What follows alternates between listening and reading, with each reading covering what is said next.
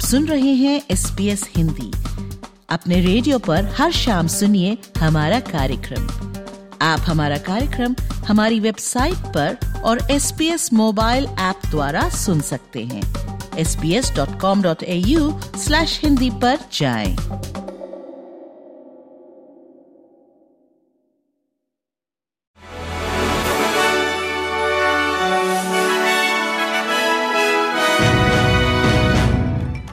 South America के chilli में जंगल की आग से मरने वालों की संख्या बढ़ती जा रही है।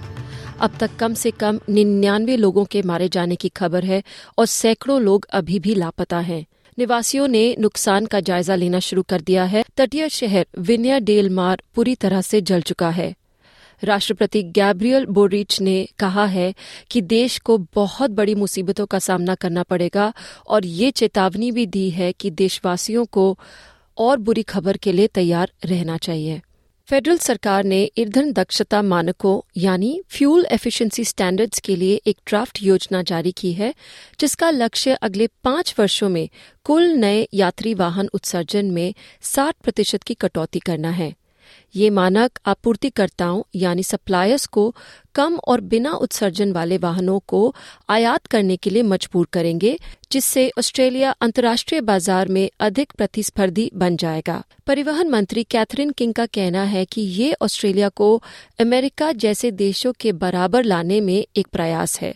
ऑस्ट्रेलिया दुनिया की एकमात्र अर्थव्यवस्थाओं में से एक है, जहाँ दक्षता मानक, यानी एफिशिएंसी स्टैंडर्ड्स नहीं है।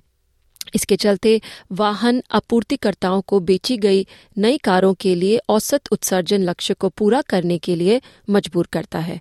राजनेता वर्ष के पहले बैठक के दिन की तैयारी के लिए कैनबरा पहुँच चुके हैं। चरण तीन कर कटौती यानी स्टेज थ्री टैक्स कट पर बहस एक बड़ा मुद्दा बना हुआ है। शैडो कैबिनेट आज दोपहर बैठक कर रही है ताकि ये तय किया जा सके कि लेबर के प्रस्तावित परिवर्तनों का समर्थन किया जाए या नहीं। आपको बता दें कि इस योजना के तहत लेबर नियोजित कटौती को कम और मध्यम आय वाले लोगों के बीच में रिडिस्ट्रीब्यूट करेगी, जहाँ इंडिजिनस कम्युनिटी अग्रणी लोइचा ओ डोनाह्यू की मौत का शोक मना रहे हैं।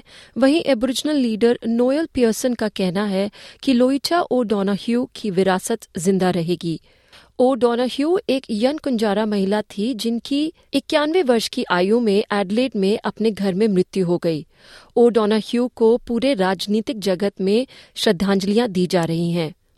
डॉक्टर ओ डोनाह्यू एक नर्स के रूप में प्रशिक्षित होने वाली पहली एबोरिजिनल थी। साथ ही में मूल शीर्षक अधिकारों के लिए पैरवी करने और एबोरिजिनल और टोरिस स्ट्रेट आइलैंडर आयोग के संस्थापक अध्यक्ष के रूप में सेवा करने के लिए भी प्रसिद्ध थी। ग्रीन सेनेटर डोरिंडा कॉक्स का कहना है कि इंडिजिनस महिलाओं और बच्चों की गुमशुदगी और हत्या के मामले में उनके द्वारा की गई जाँच से ठोस सबूत मिल रहे हैं। पर वो अधिकारियों और संभावित रूप से एक रॉयल कमीशन से अधिक सहयोग देखना चाहती हैं। इस ऐतिहासिक राष्ट्रीय जाँच को 40 से अधिक प्रस्तुतियाँ प्राप्त हुई हैं, जिनमें फ़र्स्ट नेशन की महिलाओं और बच्चों के खिलाफ हिंसा की असमान रूप से उच्च दर का विवरण दिया गया है। एक शॉपिंग सेंटर के कार पार्क में 70 वर्षीय क्वींसलैंड महिला की चाकू मारकर हत्या के मामले में एक 15 वर्षीय लड़के को अदालत का सामना करना पड़ेगा। मीडिया रिपोर्टों में वायलिन वाइट नाम की महिला को रेड बैंक प्लेन्स में उनकी छह वर्षीय पोती के सामने चाकू मार दिया गया और उनकी घटनास्थल पर ही मौत हो गई। अब खबर ग्रामीज से। ऑस्ट्रेलियाई पॉप आइकन काइली मिनोग ने अपने गीत पादम पादम के लिए सर्वश्रेष्ठ पॉप डांस रिकॉर्ड की ग्रामी जीत ली है। ये 18 वर्षों में मिनोग की पहली ग्रामी जीत है और 25 वर्षों से भी अधिक के करियर में ये उनकी दूसरी ग्रामी जीत है। तो ये थी खबरें इति दीवान के साथ।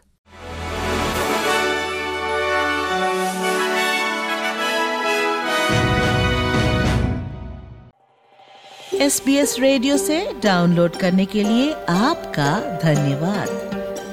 हमारा पूरा कार्यक्रम आप कैसे सुने, इसके लिए हिंदी पर जाएँ।